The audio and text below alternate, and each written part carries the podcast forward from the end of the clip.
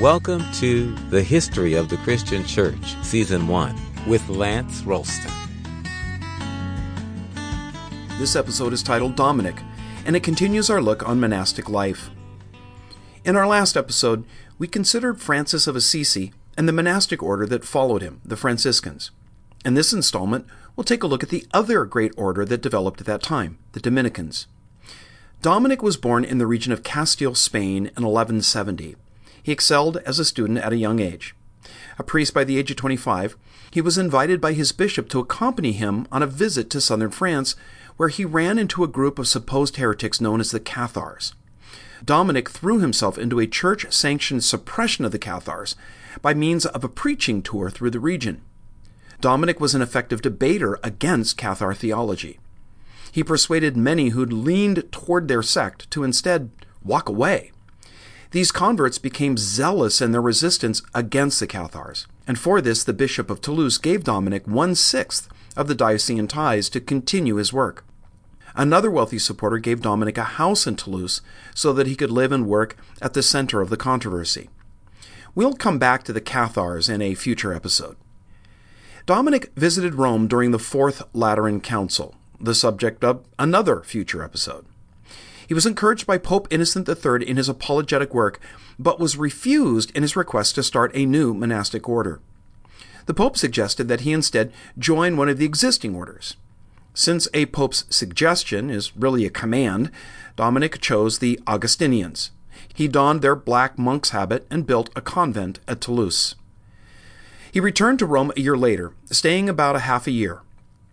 The new pope, Honorius II, granted his petition to start a new order. Originally called the Order of Preaching Brothers, it was the first religious community dedicated to preaching. The order grew rapidly in the 13th century, gaining 15,000 members and 557 houses by the end of the century. When he returned to France, Dominic began sending monks to start colonies. The order quickly took root in Paris, Bologna, and Rome. Dominic returned to Spain in 1218, where he established separate communities for men and women. From France, the Dominicans launched into Germany, they quickly established themselves in Cologne, Worms, Strasbourg, Basel, and several other cities. In 1221, the order was introduced into England and at once settled into Oxford. The Blackfriars Bridge in London carries in its name the memory of their priory there. Dominic died at Bologna in August of 1221. His tomb is decorated by the artwork of Nicholas of Pisa and Michelangelo. Compared to the speedy recognition of Francis as a saint only two years after his death, Dominic's took 13 years, but that is still a quick canonization. Dominic lacked the warm, passionate concern for the poor and needy that marked his contemporary Francis. But if Francis was devoted to Lady Poverty, Dominic, well, he was pledged to Sir Truth. If Francis and Dominic were part of a cruise ship's crew, well, Francis would be the activities director, Dominic, he'd be the lawyer. An old story illustrates the contrast between them. Once interrupted in his studies by the chirping of a sparrow, Dominic caught it and plucked it.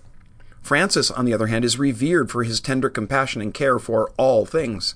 To this day, he's represented in art with a bird perched on his shoulder. Dominic was resolute in purpose, zealous in propagating orthodoxy, and devoted to the church and its hierarchy. His influence continues through the organization that he created. At the time of Dominic's death, the preaching monks, or friars as they were called, had 60 monasteries and convents scattered across Europe. A few years later, they'd pressed to Jerusalem and deep into the north. Because the Dominicans were the Vatican's preaching authority, they received numerous privileges to carry out their mission any and everywhere. Mendicancy, that is, begging as a means of support, was made the rule of the order in 1220. The example of Francis was followed, and the order, as well as the individual monks, renounced all right to personal property. However, this mendicancy was never emphasized among the Dominicans as it was among the Franciscans. The obligation of corporate poverty was revoked in 1477. Dominic's last exhortation to his followers was that they should love, serve humbly, and live in poverty but to be frank, those precepts were never really taken much to heart by most of his followers. Unlike Francis, Dominic didn't require manual labor from the members of the order. He substituted study and preaching for labor. The Dominicans were the first monastics to adopt rules for studying. When Dominic founded his monastery in Paris and sent 17 of his order to staff it, he told them to study and preach. A theological course of four years in philosophy and theology was required before a license was granted to preach, and then three years of more theological study followed. Preaching and the saving of souls were defined as the chief aim of the Dominicans. No one was permitted to preach outside the cloister until he was 25, and they were not to receive money or gifts for preaching, nothing except food. Vincent of Ferrer and Savonarola were the most renowned of the Dominican preachers of the Middle Ages. The mission of the Dominicans was mostly to the upper classes. They were the patrician order among the monastics. Dominic would likely have been just one more nameless priest among thousands of the Middle Ages had it not been for that fateful trip to southern France where he encountered the Cathars. He'd surely heard of them back in Spain, but it was their popularity in France that provoked him. He saw and heard nothing among the heretics that he knew some good, solid teaching and preaching couldn't correct. He was the right man at the right time doing the right thing. At first. But his success at answering the errors of the Cathars gained him the support that pressed him into step up his opposition toward error. That opposition would turn sinister and into what is arguably one of the dark spots on church history the Inquisition. The hundreds of years have passed, that word still causes many to shiver in terror. Dante said of Dominic that he was, quote, good to his friends, but dreadful to his enemies, unquote. And of course, we'll take a closer look at the Inquisition in a later episode. For now, in 1232, the conduct of the Inquisition was committed to the care of the Dominicans. Northern France, Spain, and Germany fell to their lot. The stern Torquemada was a Dominican, and the atrocious measures which he employed to spy out and punish ecclesiastical dissent have left an indelible blot on the order. The Dominican device or emblem, as appointed by the Pope, was a dog with a lighted torch in its mouth. The dog represented the call to watch, the torch to illuminate the world. A painting in their convent in Florence represents the place the order came to occupy as hunters of heretics. It portrays a dog dressed in Dominican colors chasing away heretic foxes. All the while, the Pope and the Emperor sit enthroned, surrounded by counselors, and looking on with satisfaction. As we end this episode, I thought it wise to make a quick review of the mendicant monastic orders that we've been looking at. First, the mendicant orders differed from previous monastics in that they were committed not just to individual but to corporate poverty. The mendicant houses drew no income from rents or property, they depended on charity. Second, the friars didn't stay sequestered in monastic communes. Their task was to be out and about in the world preaching the gospel. Because all of European society was deemed Christian, the mendicants took the entire world as their parish. Their cloister wasn't the halls of a convent, it was the public marketplace.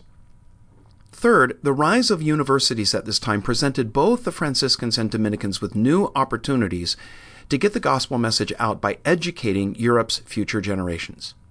Fourth, the mendicants promoted a renewal of piety by the tertiary, or what we call third level orders which allowed lay people an opportunity to attend a kind of monk camp. And fifth, the mendicants were directly answerable to the Pope rather than local bishops or intermediaries who often used the orders to their own political and economic ends. Sixth, the friars composed an order and organization more than a specific house, as the previous orders had done. Before the mendicants, monks and nuns joined a convent or monastery. Their identity was wrapped up in that specific cloister. The mendicants joined an order that was spread over dozens of such houses. Monks' obedience was now not to the local abbot or abbess, but to the order's leader. Besides the Dominicans and Franciscans, other mendicant orders were the Carmelites, who began as hermits in the Holy Land in the 12th century, the Hermits of St. Augustine, and the Servites, who'd begun under the Augustinian role in the 13th century, but became mendicants in the 15th. Thanks for joining us at Communio Sanctorum. We really appreciate your listening and subscribing. Listeners are invited to like the Communio Sanctorum Facebook page and to write a review in the iTunes Store. For both Facebook and iTunes, search for History of the Christian Church. Looking forward to joining you next time.